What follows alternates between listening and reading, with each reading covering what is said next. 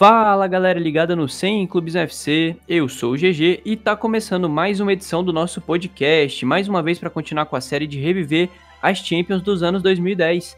Nas anteriores, para quem ainda não ouviu, a gente falou das edições de 2010, a primeira, em que a Inter saiu campeã, e depois, na de 2011, com a conquista do Barcelona de Pep Guardiola. Esses dois primeiros episódios já estão no nosso feed, então se você usa aí no Spotify, pode correr no Spotify para dar uma olhada. Se você escuta no Google Podcast também, na Apple Podcast, enfim, no seu agregador favorito, já está disponível. E no episódio de hoje, a gente vai falar da festa londrina de cor azul. Vamos lembrar então do Chelsea de Drogba e companhia. E para falar comigo hoje nesse episódio, temos aqui o time de sempre com Lucas Ciliano. Fala aí, Lucas. Fala. Vitor Savani. Salve, salve e Yuri Laurindo. Opa!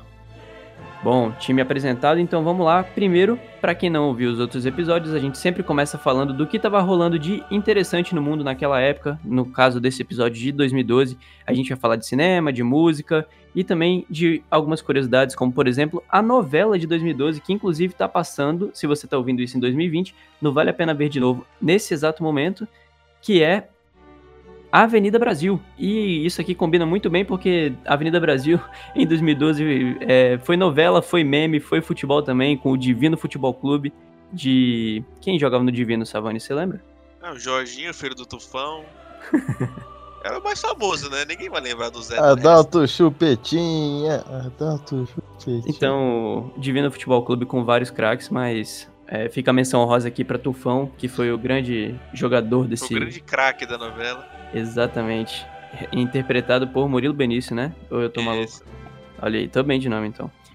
É, e Avenida Brasil é engraçado porque gerou vários memes, inclusive quando a novela estava começando, na abertura da novela, Oi Oi Oi, que era a música de abertura, né? Ficava sempre no Trending Topics do Twitter, então combina.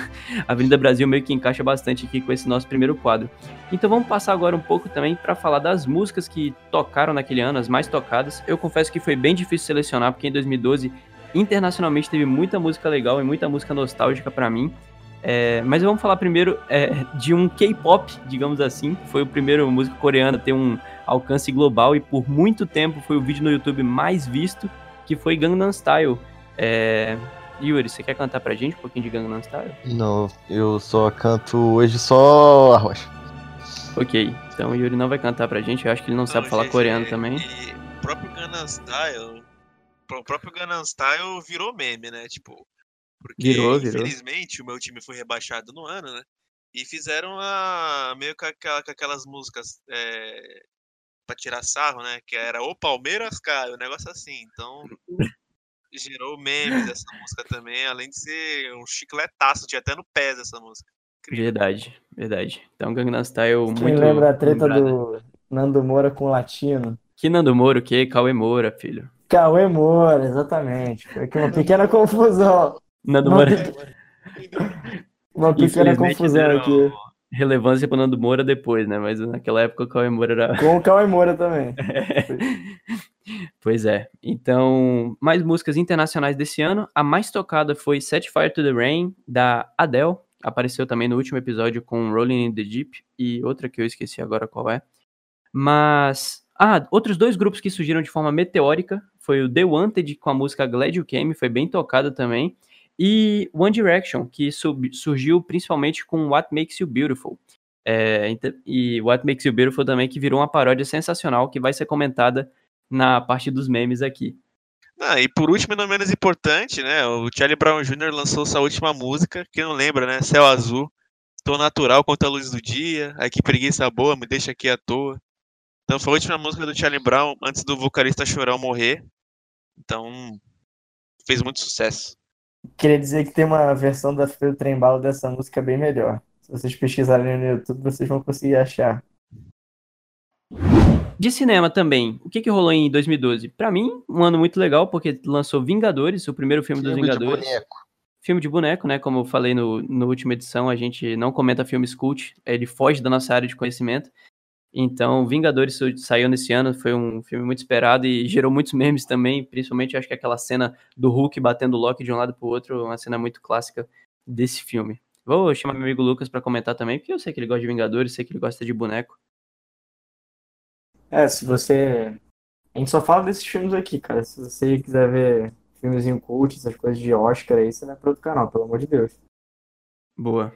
Mas e sobre Vingadores, o que, que você achou desse filme? Eu acho um grande filme, divisor de águas. Acho que é o mais importante da saga, né? Se não tivesse esse, não teria o meu metade do sucesso que teve os outros na frente, né? Foi o que conseguiu juntar os heróis. Então vamos agora falar dos memes de 2012, uns memes muito marcantes, principalmente porque, pelo menos para mim, o Facebook estava no seu auge, porque hoje em dia eu nem abro mais o Facebook, mas naquela época era a minha rede social mais usada. E naquela época surgiu o meme do Para Nossa Alegria, que é um maluco berrando e cantando essa, esse trecho da música de forma sensacional. E acho que todo mundo fazia isso no ensino médio. e, enfim, pelo menos era assim na minha escola. Mas também teve o meme do Nissin Orfale, que foi a paródia de What Makes You Beautiful do One Direction, como eu citei no começo, né, na parte das músicas. E também outro meme que, foi, que surgiu nesse ano, mas eu acho que menos engraçado que esses dois primeiros, foi o da Luísa, que está no Canadá, que era uma propaganda que o pai, ele simplesmente falava assim, todos os meus filhos estão aproveitando menos a Luísa, que está no Canadá. E foi basicamente isso. Tipo, um meme bem sem graça, uma parada completamente desconectada da propaganda, mas que, enfim, surgiu esse meme aí, deu origem a esse meme. Então vamos falar de futebol agora, vamos falar da primeira fase dessa edição da Champions de 2011 2012, e pela primeira vez a gente vai ter o Manchester City aparecendo aqui nesse programa. O City que tinha sido comprado, né, um pouquinho, um pouquinho atrás e finalmente chega na sua primeira participação de Champions. E de lá para cá foram nove consecutivas, né, aparições. É um time que está sempre disputando o título da Premier League, então acabou se firmando entre os bichos papões da Europa, digamos assim.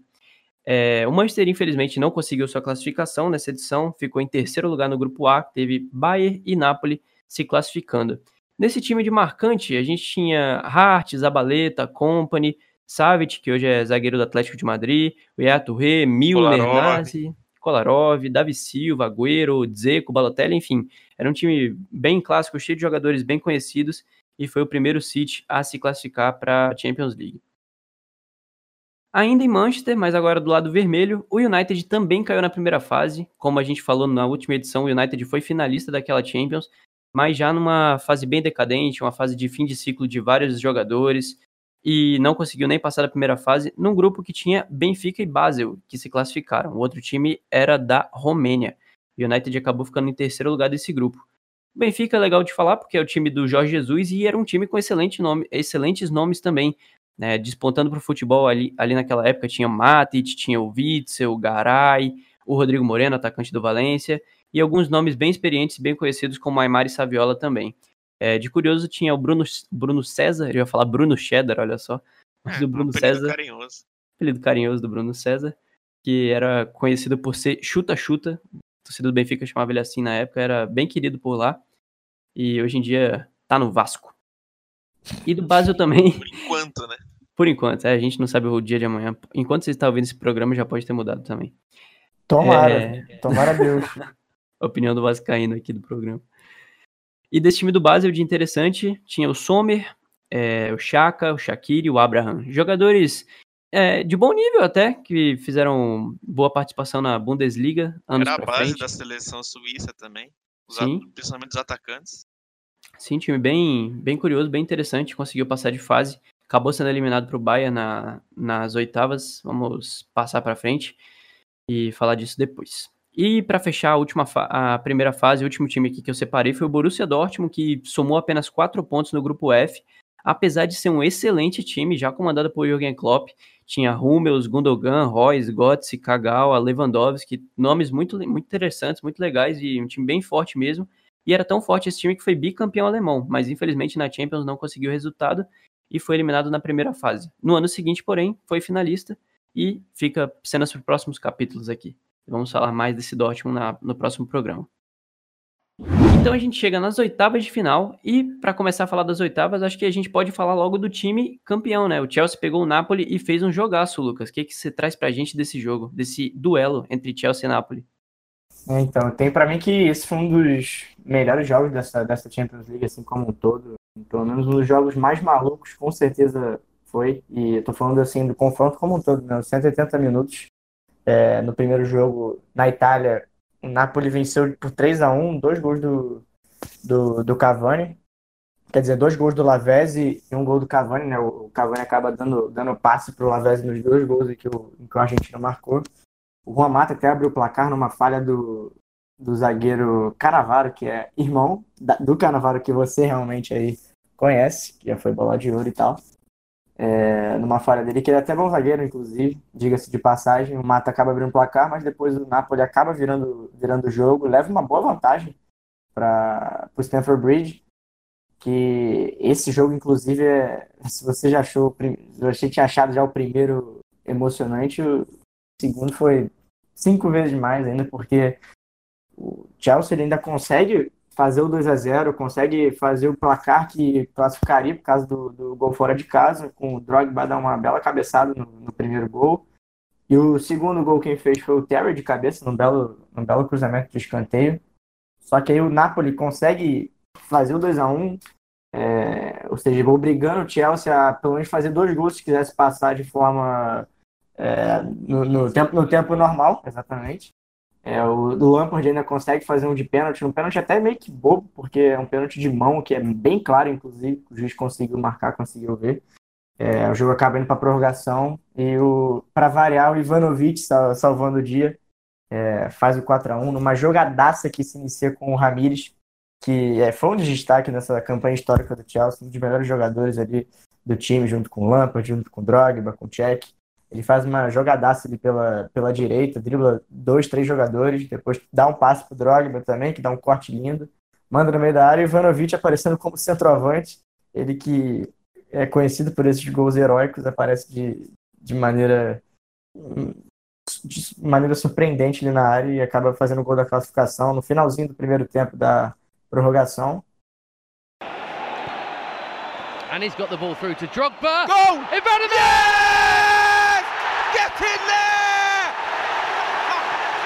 Chelsea needed a hero. They found one in Branislav Ivanovic. And Stamford Bridge has liftoff.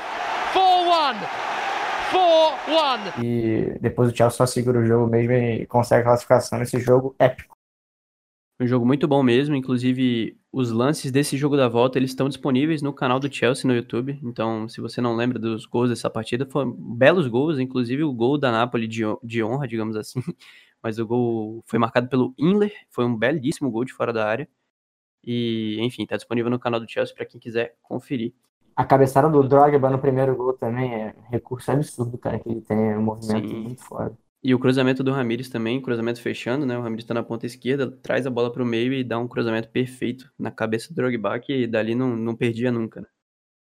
Só esse tá de interessante nesse jogo que foram os gols de pilares do time do Chelsea, né? Jogadores que ficaram marcados na, na história do time azul.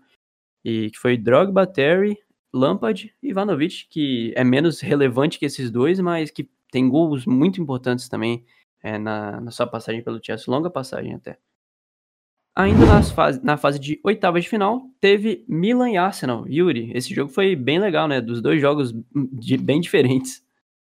Acho que junto com junto com o Napoli e Chelsea foi o, o melhor confronto da, da, das oitavas, porque acho que pelo contexto, né?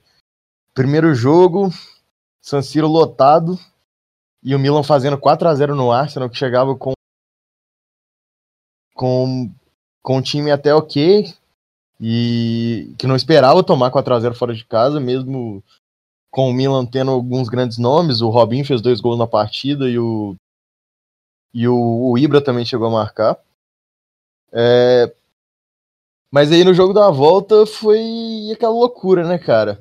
O Arsenal, na verdade, foi meio que voltou pro, pro segundo jogo, meio que tentando completar é, o confronto sem passar tanta vergonha e quase reverteu o resultado. É, abriu 3 a 0 logo no primeiro tempo, é, com gols do Koscielny logo no comecinho do jogo, Rosic e o Van Persie de pênalti. E aí o segundo tempo meio que virou um novo confronto e o Arsenal precisava de um gol só para classificar e o Milan não o Milan tentou matar o confronto de qualquer forma, porque um gol ia transformar o Arsenal, ia precisar de fazer mais dois por causa do gol fora, né? E Não, aí no caso o Arsenal ia precisar de fazer mais três por causa do gol fora. E, e aí o confronto ficou aquela loucura. E o, o Milan teve a chance do jogo com o Nocerino, que perdeu embaixo da trave contra o Chesney. E aí, no ano seguinte, o Arsenal também teve a chance de, de finalmente levar o jogo para os pênaltis. No, caiu no pé do Gervinho, que abriu para o meio, bateu. E e o Abiat fez uma defesaça, e no rebote o Van Persie tentou fazer um golaço para se consagrar. E tentou meter por cima no rebote. O Abiat conseguiu se recuperar e fez a defesa. E no fim das contas o agregado ficou no 4 a 3 é, Talvez se o, se o Milan não tivesse feito aquele resultado absurdo no primeiro jogo, a classificação não teria vindo, né? Mas, mas foi um confronto muito bom com grandes reviravoltas, né? Acho que é, é, meio que disso que a gente gosta. É meio que quase o que, o que rolou na última Champions demais. Só que nesse caso as viradas elas não foram elas não foram consolidadas, né? Mas mas foi tipo isso. Foi, foi realmente um confronto absurdo, muito, lá, muito da hora. E o time do, do Arsenal, inclusive, tinha um cara que hoje Hoje, apesar das lesões, ele ele tá meio que voando na carreira de novo, né? O Chamberlain. É, depois de, de muito tempo, já, já começa a ganhar a chance como titular no time do Klopp. E naquela época ele era muito novo. E mesmo assim ele já teve protagonismo nesse 3 a 0 ele jogou. E não jogou da ida. E mas o da volta ele, ele foi meio que uma das tentativas do Wenger para virar o confronto. Boa. É, só para falar também, eu acho que quando um time leva 4 a 0 na ida e faz 3 a 0 no primeiro tempo da volta, com aquela energia do estádio, com aquele clima de a torcida empolgada mesmo, é, eu acho que a gente espera até pelo menos um empate assim, mas vou pedir desculpa para os torcedores do Arsenal aqui, mas como é o Arsenal, realmente não, não dá, cara.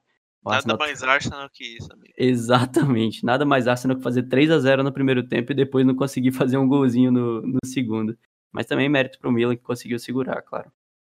Para fechar a fase de oitavas de final, eu separei aqui um jogo também que pouco esperado de ser um grande confronto, né? Foi o Inter de Milão, a Inter de Milão enfrentando o Olympique de Marselha. O primeiro jogo o Marselha conseguiu ganhar por 1 a 0, levou vantagem mínima.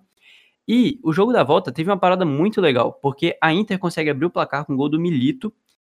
E aos 88, aos 43 da etapa final, o Brandão, que tinha acabado de entrar, recebe um chutão do goleiro Mandandá. O jogo estava indo para prorrogação, no caso. A bola bate nas costas do Brandão e sobra para ele na cara do, do, Júlio César, de cara pro, pro Júlio César, assim, só para empurrar para as redes. E foi um gol muito achado, um gol absurdo, assim, porque a Inter era, era esperado para se classificar nesse confronto, né? Apesar de não ser o time é, que ganhou a Champions nas duas temporadas anteriores, antes, antes dessa, era ainda muito forte, porque você tinha Snyder, você tinha Milito, e não tinha mais o Eto'o, mas no lugar do Eto'o tinha o Diego Forlan, que veio do Atlético de Madrid para suprir a saída do Eto'o, que foi parar no Anzi. Não sei se vocês lembram desse time, mas era um time russo que surgiu com muito dinheiro na época, um investimento bilionário. É, hoje em dia ele, esse time sumiu do mapa, mas o Eto'o foi parar no Anzi, tinha o maior salário do mundo na época, e para substituir o Eto'o, a, a Inter contratou o Forlan, que só fez 20 jogos por lá, marcou apenas dois gols e depois veio bater no Inter de Porto Alegre. Fez essa ponte Inter para Inter, né? E acabou que o final a Inter até tentou pressionar o Marcélia, consegue um pênalti e no pênalti o Mandandá é expulso, mas aí já era consegue fazer o gol, faz o 2 a 1 mas com o gol fora precisava de ainda mais um e não deu mais tempo. É, a Marcélia acabou se classificando dentro de Milão e eliminando, mandando a Inter para casa.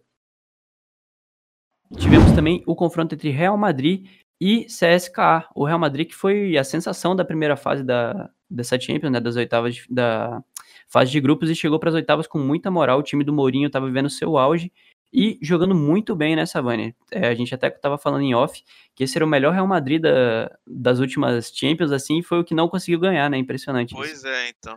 Tiveram, tipo, o próprio Real Madrid 17-18, por exemplo, foi campeão e esse não, né? Um pecado.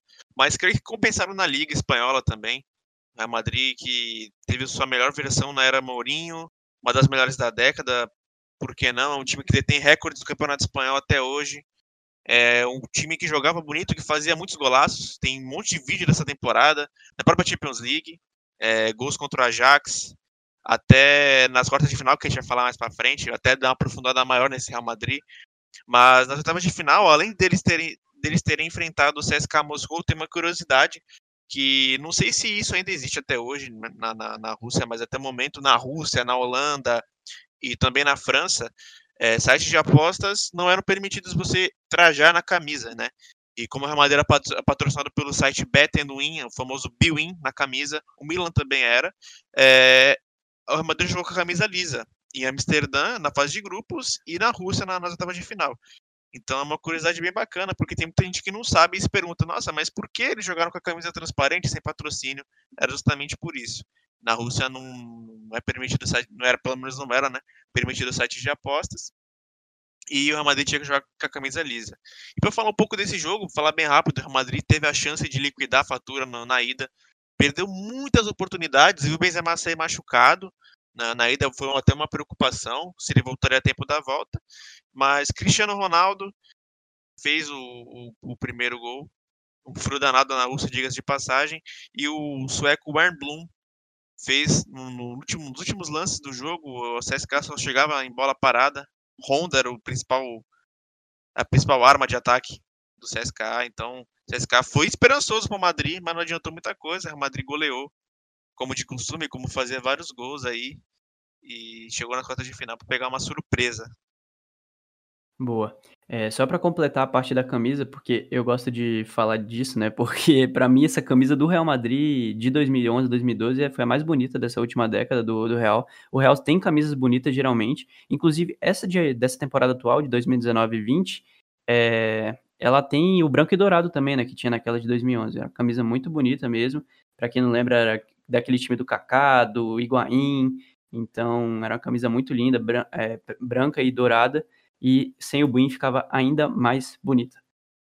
É, todas as camisas, né? A segunda, a terceira, eram muito bonitas mesmo. A Adidas caprichou essa temporada. Caprichou aí. mesmo. Então chegamos nas quartas de final dessa edição. E Lucas, começa então trazendo pra gente como que foi o encontro entre Barcelona e Milan. É, então, já, já que, antes de falar do confronto, né, já que ele deu uma situada na, na situação do Milan, né, a época que o Milan vivia, né, é bom também falar um pouco do Barcelona, né? A gente no último podcast elogiou muito é, tudo que aconteceu, enfim, foi a época que chegou o ápice do time do Guardiola, ali na, entre a final da Champions League até mais ou menos o final de 2011, até mais ou menos a, é, a final contra o Santos, em que o Barcelona, em que o Guardiola, no próprio livro dele, ele fala que que é um dos jogos que o time dele atuou melhor.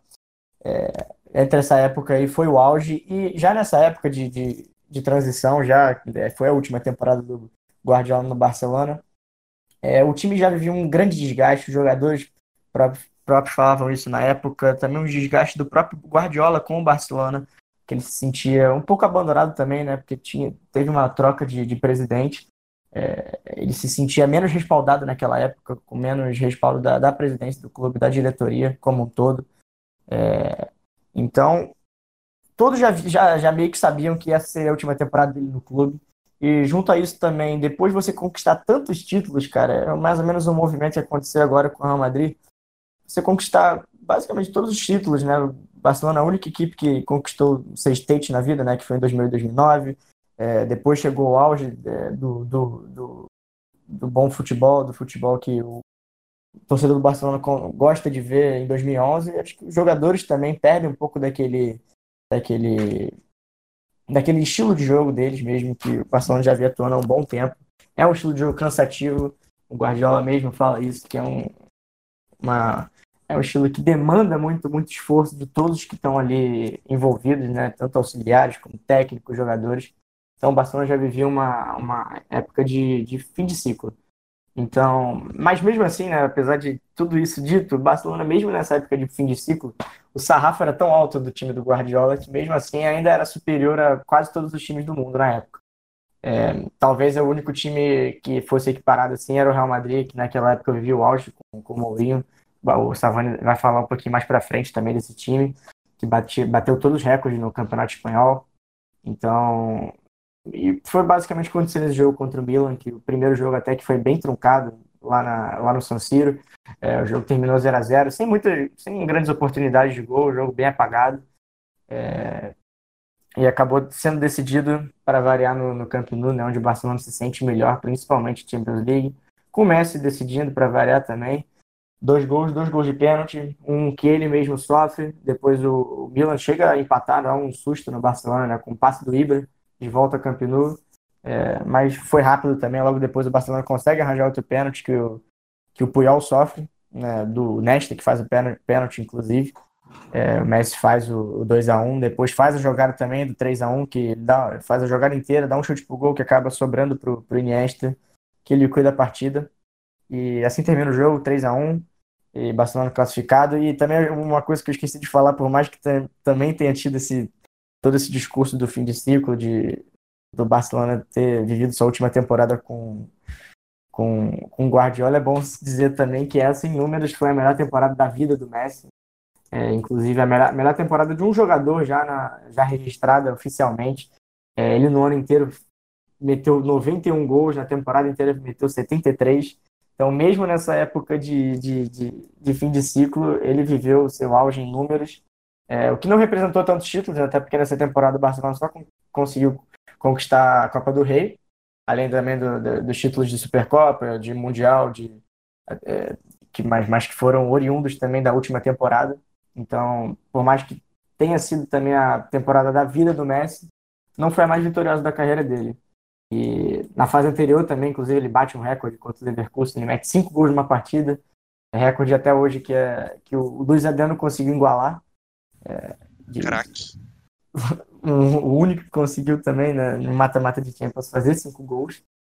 Então o Messi conseguiu fazer isso na, no, no jogo contra o Leverkusen, que nas oitavas que a gente não, não, falou porque também não era tão importante assim o jogo em si. O agregado foi 10 a 2 então não foi um jogo, um jogo típico do Barcelona contra uma equipe que também era muito fraca em relação ao, ao clube espanhol. Então, mas é isso. E também, nas fase, na fase de quartas de final, rolou um confronto entre Chelsea e Benfica. O Chelsea saiu vitorioso com um agregado de 3 a 1 é, conseguiu a vitória no Estádio da Luz com o um gol do Calu, um gol até meio estranho. O Drogba dribla o Jardel, que é zagueiro do Benfica até hoje, diga-se de passagem. Cruza, o Luizão não consegue cortar, o Calu abre o placar. E foi uma vitória gigante do Chelsea, porque o Benfica não perdia no Estádio da Luz em competições europeias, contando Champions e Europa League, haviam dois anos na época, né? Então é, era um jogo sempre muito difícil. Jogar lá em Portugal era, era, muito difícil nessa época, principalmente com o time que o Benfica tinha. E muitos jogadores, inclusive do Chelsea, estavam no Benfica, é, foram do Benfica, né? Desse, desse, time campeão, como o Davi Luiz e o Ramires, os dois é, chegaram na Europa pelo Benfica. E logo depois o Matite, que jogava nesse time do, do Benfica, vai parar no Chelsea também, então fizeram essa ponte aí. Mas no jogo da volta, o Benfica até que ameaçou. O Chelsea consegue abrir o placar é, com o gol do Lampard de pênalti aos 21. E logo no começo do. Logo no fim do primeiro tempo, o Maxi Pereira, lateral uruguaio, é expulso e complica bastante a vida. Mas na etapa final, o Benfica vai para Bafa, consegue pressionar e acha um gol aos 40 do segundo tempo. Então ficou a um gol de eliminar o Chelsea, né? É, tentou até uma pressão nos minutos finais, mas esse time do Chelsea era muito bom se defendendo, conseguia controlar bem o jogo também. E num contra-ataque, o Raul Meirelles fez um golaço. É, o contra-ataque puxando, puxou, puxou o contra-ataque, deu um balaço no ângulo. Um gol muito bonito também. E o Chelsea consegue classificar com um agregado de 3 a 1 e avança para as semifinais. É, o, é legal também falar porque o Chelsea, os jogadores do Chelsea consideram esse o, jogo, o melhor jogo do, do time na campanha, né? Em todas as fases, é, em todas as fases, basicamente, o Chelsea sofre um pouco de pressão, é, é meio no sufoco. Esse Benfica até tenta, mas sem muita efetividade. Mas o Chelsea consegue controlar bem a maior parte do confronto e levar sem muito sufoco. E por último, para a gente fechar essas quartas de final, é, rolou um Real Madrid e Apoel. O time do Chipre chegou até as quartas. Então, Savani, traz para a gente a história desse jogo, desse confronto. Então, é, o jogo em si não teve muita resistência por parte do Apoel. É, mas bacana é citar a campanha deles. Eles foram líderes do grupo com incríveis nove pontos ao lado do Zenit. Foi do Zenit? Acho que foi do Zenit. Foi. E eles passaram do Leão nas penalidades máximas. É, eles perderam na ida de 1 a 0 ganharam na volta de 1 a 0 Lacazette e Michel Bastos foram os, os os vilões aí, né, do, do Leão, que acabaram perdendo os pênaltis na disputa. E era um time que veio com o propósito de não ser humilhada pelo Real Madrid. Mas jogando contra esse Real Madrid em 2011 e 2012 era praticamente impossível. Tanto que no jogo 10 o Real Madrid só foi abrir o placar já no, na, na, na, última metade do jogo. Benzema, Kaká e Benzema fizeram os gols da vitória, 3 a 0 classificação praticamente encaminhada. Foi o que possibilitou até o famoso Altin Top jogar o jogo da volta, né? Olha só que bacana. Ninguém nem lembra qual Top jogou no Real Madrid. Mas esse Real Madrid, cara, é... faltam palavras para descrever o quão bacana era ver esse time jogar. Era um time excelente, era um time efetivo, era um time que fazia estrago nas transições e fazia golaços, como eu falei anteriormente. E o jogo da volta foi basicamente isso. Não tinha nada. Não tinha muito o que o Apoel fazer, pelo menos conseguiu fazer dois gols no confronto, né? Um de pênalti e um de pênalti inclusive e esse jogo aí, o, o, o quinto gol, os cinco, os cinco, gols, três deles foram golaços. É, vocês devem até lembrar, eu até aconselho vocês é, procurarem no, no teu vídeo no YouTube, acho que são o top 33 gols do Real Madrid na temporada 11 12, que acho que tem os três gols de, de, desse jogo da volta. O primeiro foi do Kaká, um golaço de fora da área, um chute cruzado, bem característico do Kaká. O segundo gol bonito na partida foi o do Cristiano Ronaldo, que ele bate uma falta sem ângulo, a bola vai na gaveta, cruzada. E o terceiro, o, o, o terceiro golaço foi do Di Maria, que dá uma cavadinha nojenta para sacramentar o, o, duelo. E o Real Madrid chegava na semifinal sem ter passado por grandes testes, né? Nas oitavas na quarta de final. É, falamos até que o Real Madrid é, tinha as pelotas calientes no sorteio, mas na sua frente vocês vão ver que isso não é tão verdade assim. Mas, mas esse Real Madrid era um time que encantava bastante e, na minha opinião, foi o melhor time da Europa nessa temporada. É, Barcelona, Inter de, Inter de Milão, não. Bayern de Munique, Chelsea, ficaram para trás para mim. Para mim, o melhor time da Europa mesmo, no geral, foi o Real Madrid. E falar mais para frente dessa semifinal que foi bem bacana também. Boa. E só para completar também as quartas, né, para não deixar de falar, o Bayern passou sem muitos sustos pelo Olympique de Marselha, duas vitórias por 2 a 0 e encaminhou a classificação para semifinais para enfrentar esse Real Madrid. Então, como a gente já tá falando de Real Madrid e Bayern, quer começar por esse jogo? Pode começar, Savani. Bacana, é legal falar. É, a estrada do Bayern de Munique pro novo ciclo tá começando a ser pavimentada, né? Desde 2009 e 2010, quando eles perderam aquela final para a Inter de Milão, o projeto foi novo, eles começaram a mudar a filosofia, mudar o perfil de contratações. Nessa temporada chegaram o Neuer, que foi fundamental, né, na semifinal principalmente. Boateng, Luiz Gustavo, é, próprio Rafinha, né, que não foi tão protagonista, mas foi um cara que ficou muito tempo no Bayern de Munique, e a torcida do Flamengo até leva como um título isso. Mas foram jogos, dois jogos muito bacanas. É, jogos muito abertos, principalmente na ida. Eu achei que o Neuer até trabalhou mais que o Cacilhas na Allianz Arena. É... E o Real Madrid, no seu, na sua característica de jogo, não abrindo mão do, do, do, do, seu, do seu estilo. Foi a primeira temporada do Juppen Heinz no, no Bayern de Munique, de, no, antes da, do título da próxima da temporada seguinte. Então era um time que estava criando assim é, os seus pilares, né? Porque foi, foi uma, uma era muito impactante do, do, do Bayern de Munique, que teve oportunidade de, de, de, vencer a final em casa, mas antes de chegar na final, é, venceu na ida por 2 a 1 O Mário Gomes fez um gol salvador ali nos acréscimos. Lam managed to get away from the defender, looks for Robin, it's slid in! And Mario Gomez has got his goal at last!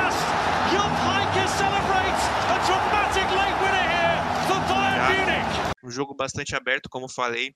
E na volta, os gols saíram no primeiro tempo.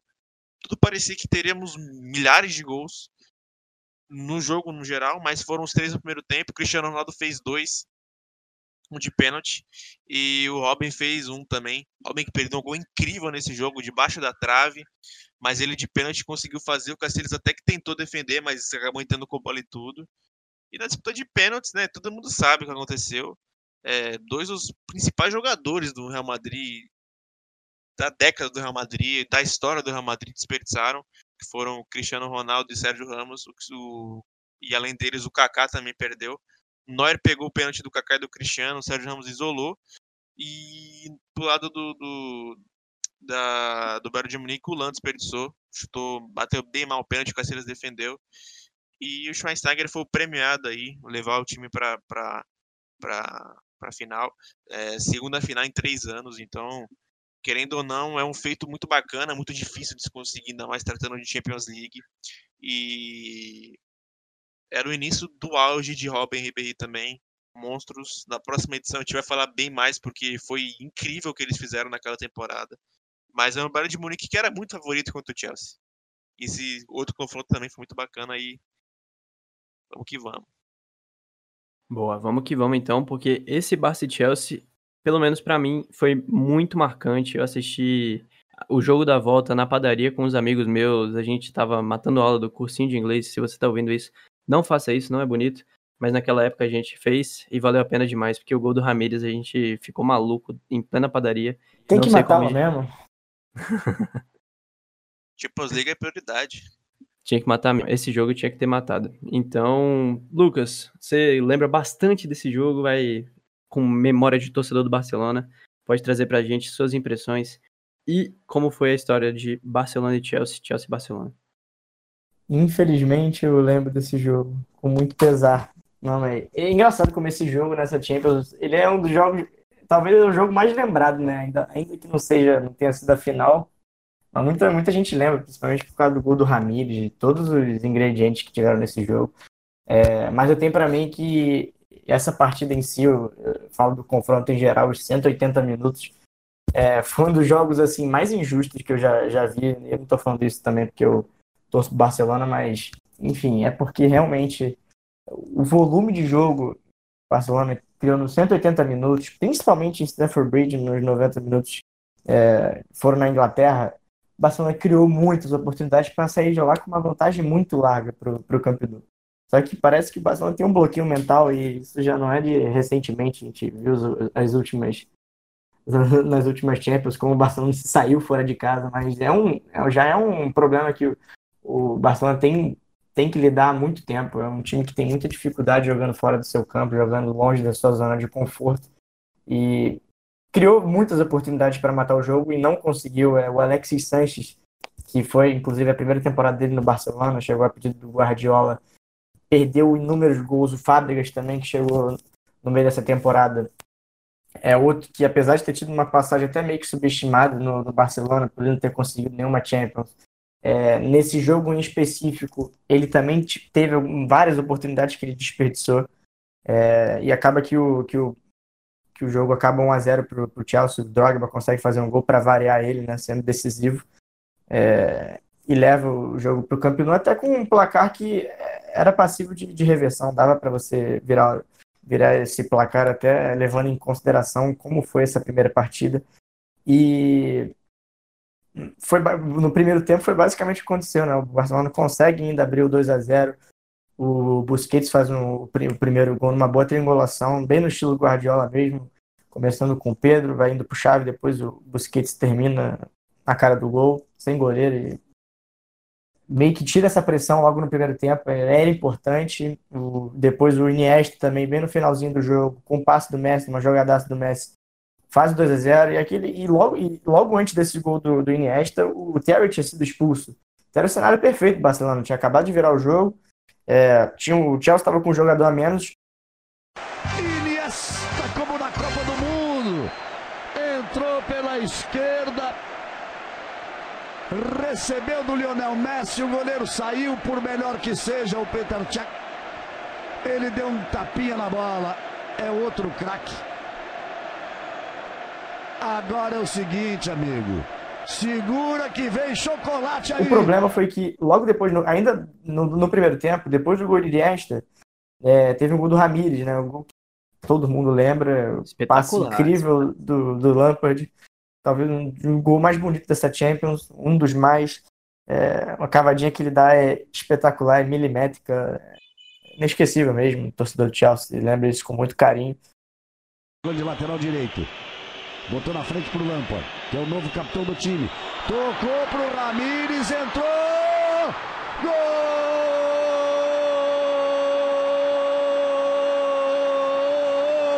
do Chelsea.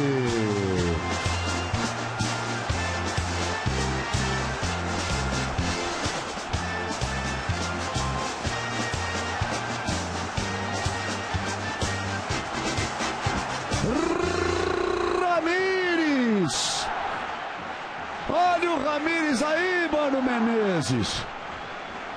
Olha como ele entrou, o toque que ele deu. Um golaço. Não sei o que vai acontecer para frente. Mas nesse momento no agregado tá 2 a 2 com o gol fora do Chelsea, é o Chelsea que está classificando. Nesse momento é o Chelsea que está se classificando.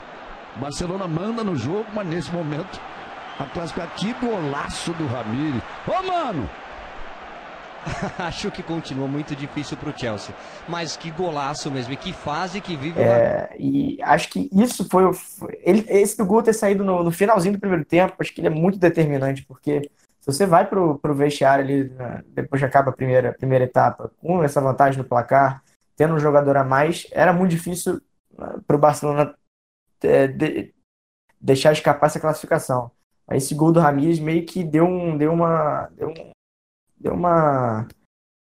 fez com que o Barcelona perdesse os parafusos, assim, porque o segundo tempo o time é muito mais nervoso do que foi na, na última partida na, no Stanford Bridge e também no próprio primeiro tempo, que o time teve o controle absoluto do jogo.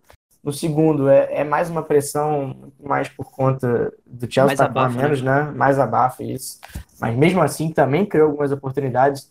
O, inclusive, o o Barcelona tem um pênalti, o Messi perde o pênalti, ele que vivia a temporada da vida da carreira dele em números, acaba perdendo o pênalti, é, que vai na trave, depois o Tchek faz uma defesaça no chute dele, que também vai na trave.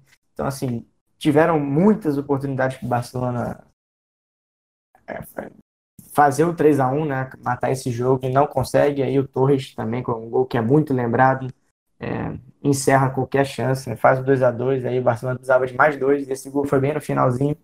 E, se não me engano, também antes do, antes do gol do Torres, o Barcelona ainda faz um gol que é um gol anulado, que o Dani Alves estava impedido, ele dá um passe para o meio da área, e, mas estava realmente impedido.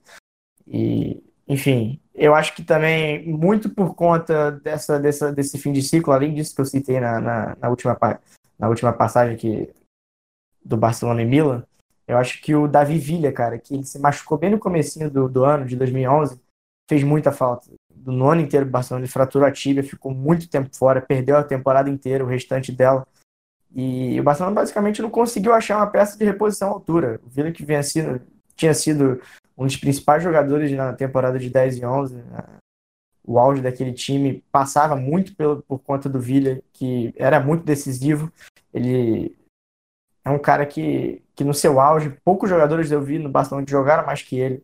Era importantíssimo para o esquema e não tinha ninguém à altura. O Pedro também perde um pouco de espaço né, nessa, nessa temporada. Até por isso, nesse jogo do Barcelona e Chelsea, no Camp Nou, Cuenca é titular. É, o Telho também às vezes revezava com ele, entrava, enfim. Eram, eram peças que estavam muito abaixo do que o Barcelona tinha apresentado na, na temporada anterior com o Davi Villa. Então, acho que o time sentiu muito isso, apesar de, de até ter um meio-campista a mais, um meio-campista de qualidade, que era o Fábregas. É, tinha o Thiago também, que estava mais, tava mais maduro nessa temporada. É, mas a, a, a, perda do, da Vivília foi, foi muito sentida, além desse, desse fim de ciclo, além de todo esse desgaste que o, que o Guardiola viveu na sua última temporada. Acho que isso tudo somado fez com que é, viesse esse trauma, né? Que até hoje é sentido. Se você perguntar para qualquer torcedor do Barcelona, vai falar que uma das maiores injustiças da vida foi esse jogo, que coisa do futebol, né? Acontece, enfim. Nem sempre o melhor vai ganhar. Boa. E o time do Barça, no, no papel, também era bem mais, bem mais forte, né? Ah, nem, se, é, nem se compara. Mas... Cara, eu não sei se é uma, é uma estatística ou não, mas acho que o Cech, por muitos anos, foi o único goleiro assim que o Messi enfrentou e que o Messi não fez gol. É, o Messi foi fazer, ele foi fazer gol no check quando é, tava no Arsenal já. Arsenal já né? Sim, 15 e 16. Isso, isso. Então, é uma, o Neuer também, ele... É verdade. É, o Neuer também, ele, ele também demorou um pouco para fazer gol. Ele foi fazer gol no Neuer em... 14 e 15, né? É, que foi aquele bomba, bomba de fora da área, aquele drible no Boateng também. É, não Sim, foi nem verdade. o Boateng o primeiro. Mas acho que tiveram poucos confrontos do Neuer com. Não sei se tiveram algum, algum antes desse, só em seleção. Só em. 12 13. É, teve 12 e 13, mas o Messi não joga a volta, né? Foi é. só a ida. E na seleção também, né? Foi, é, foi meio que o troco 2014. do. Mas eu lembro que nessa Messi. época o Tchek era bem carrasco do Messi mesmo, tinha essa estatística aí. Era muito, era. É, inclusive o próprio Chelsea, o Messi nunca tinha feito gol no Chelsea também, era outro, que foi fazer gol no Chelsea 17, é, 17 18. Já Sim, verdade. Com, com Courtois no gol. Boa. Yuri também tem uma história legal desse jogo, né? Desse confronto.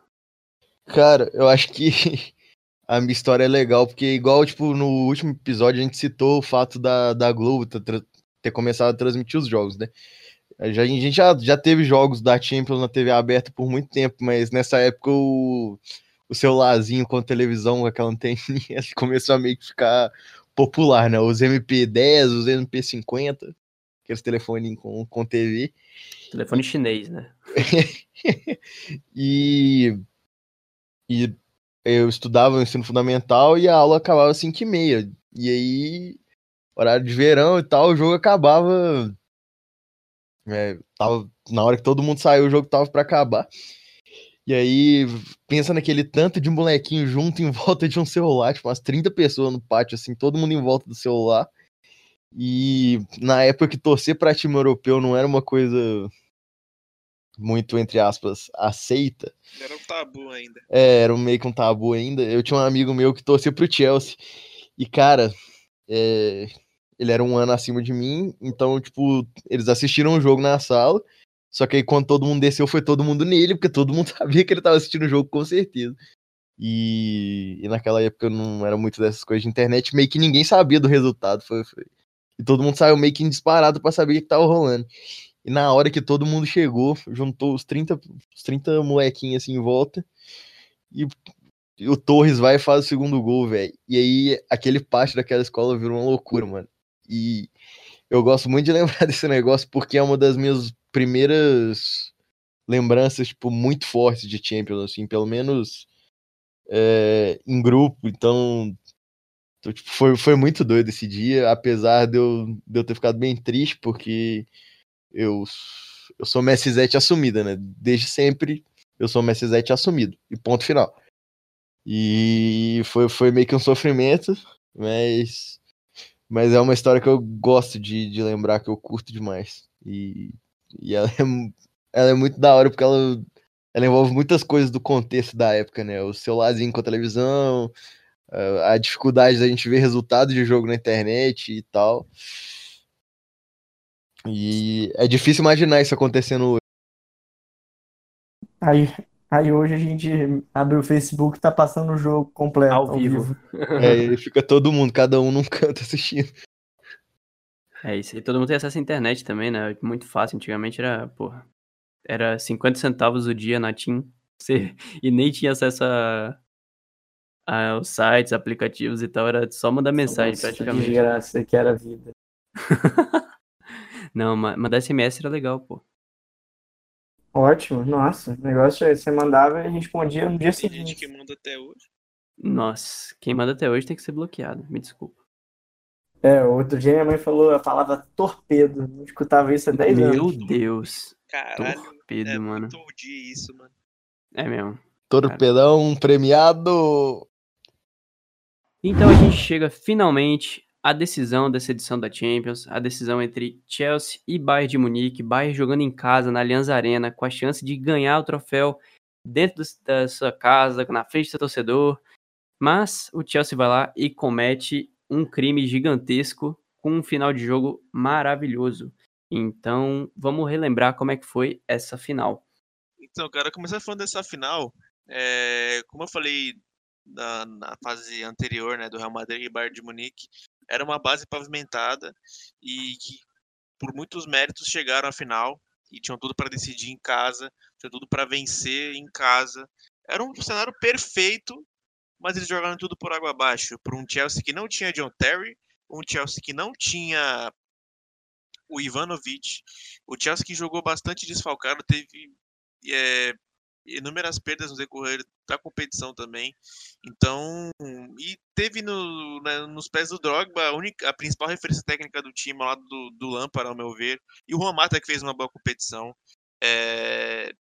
O Drogba, é, o Yuri vai falar bem, né? Que tem uma história bacana para falar, mas ele foi vilão e herói várias vezes durante o jogo e é muito bacana isso. Sim, sim, ele, ele meio que, que vive o. É, é, o que a gente fala, né? O Drogba é uma, uma figura muito icônica do Chelsea, do futebol inglês no geral, do futebol africano. O cara é tipo. O Drogba é peculiar por si só. E eu acho que numa final de Champions, pelo Chelsea, seria muito errado se, se o que tudo que acontecesse não fosse em volta dele, né? Acho que esses grandes personagens, eles sempre passam por isso. E, e o Drogba não foi diferente. E nessa final, cara, é, você parar pra pensar o tanto que ele vai do céu ao inferno, sei lá quantas vezes do, durante o jogo, né? Meio que absurdo. Ele comete pênalti, faz gol, bate o pênalti do título, perde gol, faz gol. Tipo, é, é uma coisa que ele é um tanto de alto e baixo dentro do jogo que, que não podia ser outra pessoa para decidir o título, né? E acho que que isso é o mais é, é o mais marcante desse jogo para mim, porque é, você vê o Drogba saindo com aquela taça na mão depois de, de, de ser o personagem do jogo de uma forma. É, é impossível não falar dessa final sem falar do Drogba. Então, como não é possível falar da história do Chelsea sem citar o Drogba. E eu acho que isso é perfeito, é, é, o roteiro perfeito, aquele roteiro de filme que, que, que muitas vezes faz, o, faz um campeonato ter tanta graça. Porque na real, pô, é, você para pra pensar, talvez a história do Bayern seria muito mais legal, conquistar um título dentro de casa. Mas, ao mesmo tempo, a história não deixa morrer uma narrativa, né? Que na, na real vem outra que para mim é dez vezes mais legal do que seria um Bayern ganhando título em casa. É, e outra outra peculiaridade também desse desse dessas reviravoltas da vida do Drogba no Chelsea, né? Tem também o fato dele ter sido expulso na final de 2007 e 2008 é, contra, contra o United. Ou seja, mais um, uma vez que que ele já tinha saído meio que como um vilão na época, né? Aí depois ele, quatro anos depois, conseguiu essa, essa reviravolta, que também depois foi pro inferno, e depois voltou pro céu, enfim. É, mais um ingrediente aí para essa narrativa que ficou tão marcada na história do, do Chelsea. Mas, e essa do Bayer é até legal porque ela se completa no ano seguinte com a redenção Exatamente. até mesmo do, do Robin, né? que perde o pênalti na, na prorrogação é, mas só para lembrar um pouco para a galera que não lembra dessa final, é, o Miller abre o placar já na reta final do jogo, acho que é aos 37, e o Drogba empata faltando dois minutos para acabar. Então, para levar para prorrogação foi um gol do Drogba Salvador mesmo. E, e aí no comecinho da prorrogação tem esse pênalti, o Drogba comete o pênalti e o Robin erra. É, o Check pega, né? encaixa. o check pega, ele, ele meio que dá uma espalmada, mas ele encaixa a bola depois, Sim. não dá um rebote. Ele bate rasteiro, né? O, o check dá uma espalmadinha, mas depois consegue fazer a defesa em dois tempos. Então Robin tem também essa redenção, redenção no ano seguinte, fazendo o gol do título do Bayern na Champions do depois na final jogando contra um rival local também. Então, essa narrativa dessa final foi muito doida e ela se completa, né? Ela teve o um complemento no, no, ano seguinte que é bem legal, né? Ter, e o curioso, tipo, desse, dessa questão dos pênaltis é que o Robin perde o pênalti na prorrogação.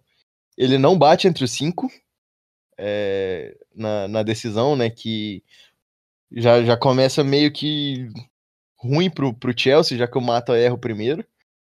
E o Lan converte, então o Bayern sai na frente. E aí vai na alternada até o Olite perder e o Cole acertar. O Olite que entrou pra bater.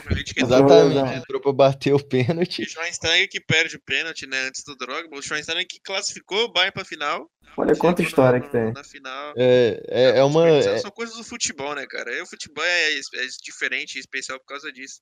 Vários heróis e vilões improváveis que acontecem em mínimos mínimos detalhes, né? Parece que tipo, o bagulho foi esculpido a dedo, você vai ser herói hoje, mas você vai ser vilão no ano seguinte. Então, muito bacana mesmo a, a história em si. E. E é incrível como a... de aprendizado não só pro Bayern em geral, mas o Robin teve que carregar mais um ano na fama de pipoqueiro, né? Para quem não sabe, ele carregava isso acho que desde a, a Copa do Mundo de 2010 com a Holanda, que ele perde aquele gol cara a cara com o Cacilhas, acho que era no fim do jogo, o tempo normal era prorrogação, acho que o jogo tava 0 a 0 ainda, se não me engano. E ele sai cara a cara com o Cacilhas, ele perde o gol cara a cara, tipo, tipo estilo Diego Souza e Cássio, assim.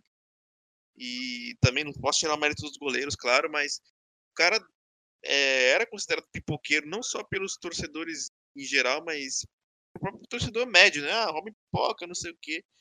E ele teve mais uma temporada. Cara, não, e, ne e nessa mesma, né? Nesse mesmo ano de 2010, é, ele perde a final de Champions também pra, pra Inter. Perde a é. final de Copa e Champions. Então e... ele teve que carregar essa cruz muitos anos. É difícil falar que ele não teve culpa, lógico que teve, mas ele teve que carregar por muito tempo, muito tempo, muito tempo, até que em 2013, acho que a Champions League de 2013 do Robin foi pra, tipo, acabar com essa, com essa lavou a alma, né? toda, lavou a alma demais, demais mesmo. E é incrível a similaridade também de, desse jogo é, com os demais jogos do Chelsea nessa própria Champions League, né, cara? Porque a maioria desse, desses últimos jogos foi nessa ba na base do, da força mental mesmo, porque o tanto de vezes que o Chelsea ficou atrás do placar e conseguiu dar a volta por cima foi inacreditável. Desde o jogo contra, contra o Napoli, que o Chelsea toma o 3 a 1 na ida, depois contra o Barcelona consegue abrir o placar, o, na, consegue a vitória na ida, né? Mas toma o 2 a 0 com um a menos consegue ainda assim se classificar contra um time que era muito superior. E, na, e, cara, na final, cara, imagina o que é você tomar um gol aos 40 do segundo tempo e conseguir empatar é inacreditável, porque o gol 40 era para ser o gol do título, não tinha, não tinha condição nenhuma.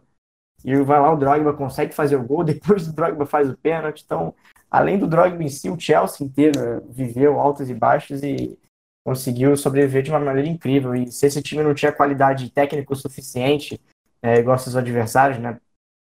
citando de exemplo o Barcelona e o Bayern, os dois times que eram bem superiores no papel, tanto no coletivo como, como no papel também, individualmente, e coletivamente, os dois times eram bem superiores, mas o Chelsea conseguiu compensar isso na cabeça, na, na forma, na força mental, porque foi inacreditável tudo que aconteceu, por tudo que o time passou e mesmo assim conseguiu ser campeão.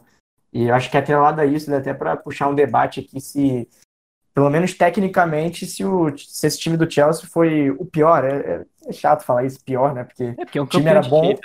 É, é, o time era bom. Eles merecem a campanha em si, mas é, é, é pode time... ser considerado pior, por quê? Porque o time do Chelsea no decorrer dessa competição teve muitos desfalques. Tipo, que nem no jogo da ida da... contra o Barcelona, é... o Raul Meireles era reserva e ele teve que jogar titular, e o Ramires jogou de ponta esquerda esse jogo era meio que um assistente de lateral, basicamente. E o Ramirez não joga a final também. E o Ramirez não joga a final, não joga Ramirez, não joga Terry, não joga Ivanovic.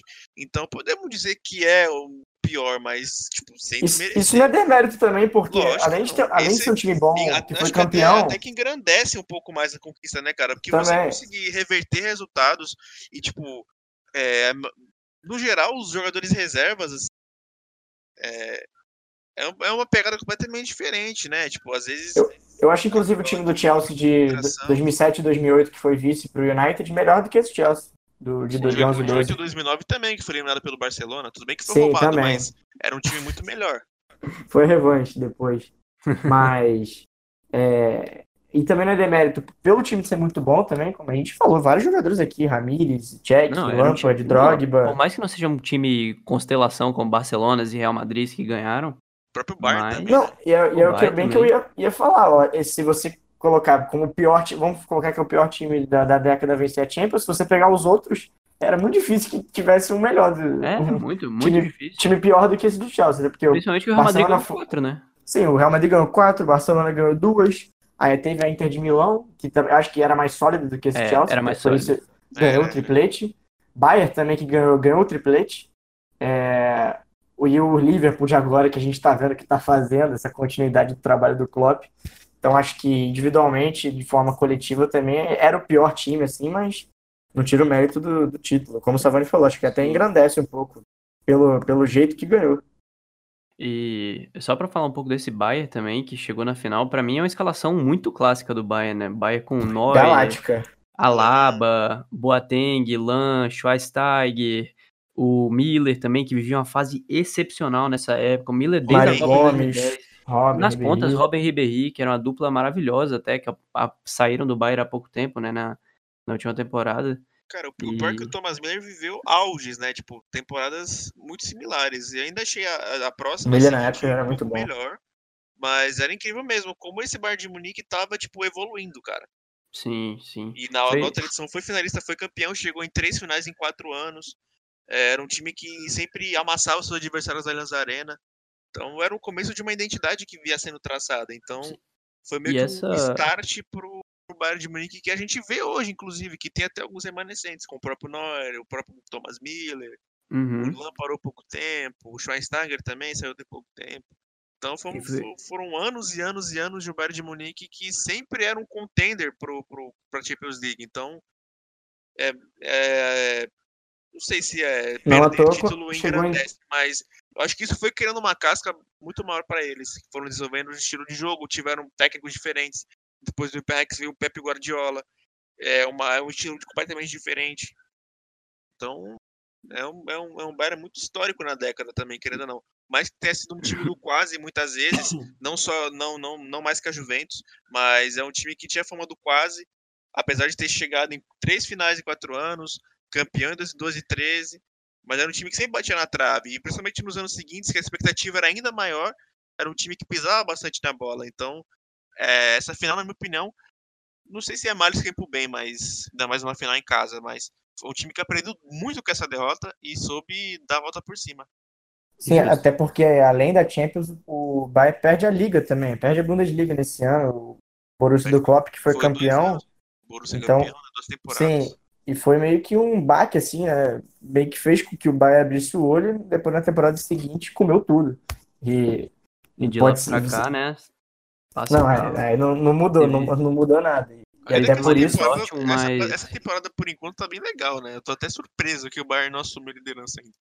Pois é. sim, e até por isso foi o time que o Guardiola escolheu para treinar depois de um ano sabático, 12, Aham. 13, logo depois do Bayern ter conquistado o triplete. É o que eu gosto muito desse Bayern também, que foi um projeto que coincidiu muito bem com a evolução da Alemanha, né? O time da Alemanha, por muitos anos, foi a base do, do Bayern, ou o contrário, né? O time da, do Bayern era a base da seleção alemã, muita gente gostava de falar assim, que tinha Neuer, Assim como aconteceu com Barcelona e Espanha, né? sim, então Neuer, Lan, Schweinsteiger, Miller, então eram muitos jogadores alemães que Tony Cross.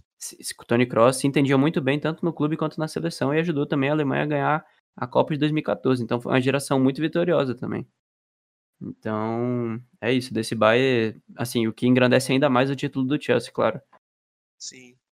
É, tipo, até a gente eu fico até meio arrependido de ter falado que era um adversário mais fraco, porque era mesmo, porque enfrentou, tipo, um dos grandes times do- da, do- da década, então foi uma conquista histórica mesmo, tipo, eles com times melhores, com investimento bacana, jogadores tanto titulares quanto reservas, uma base muito forte, não conseguiram chegar a esse feito nem perto disso. Então, esses jogadores, todos aqueles responsáveis pelo título, tem que ter um lugar é, guardado na história do, do mesmo, porque foi um feito épico. E eu, hoje a gente não vê o Chelsea chegando aí de novo na final, sendo campeão.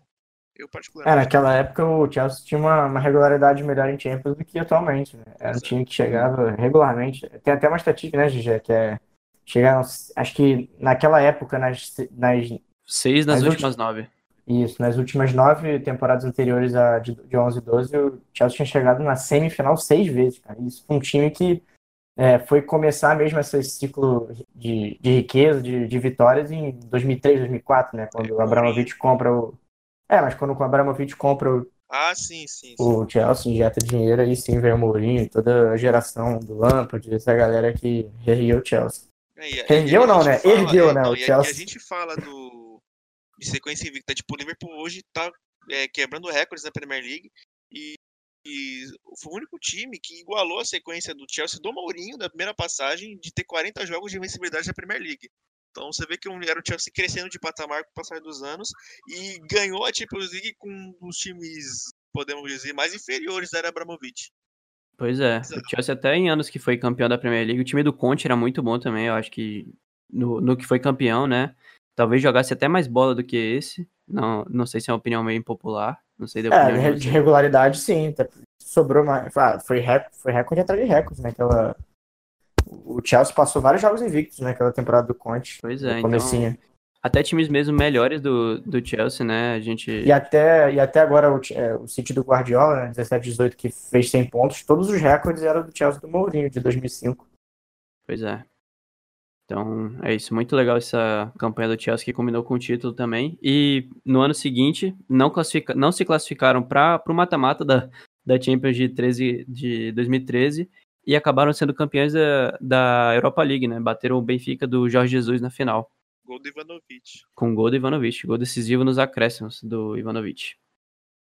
Então a gente chega ao fim de mais uma edição do nosso podcast, nosso Pod Champions, para voltar no tempo e lembrar dessas Champions antigas, Champions muito nostálgicas pra gente. Acho que dessa nossa geração é, que nasceu nos anos 90, essas Champions de 2010 são as que a gente mais tem memórias nostálgicas, né?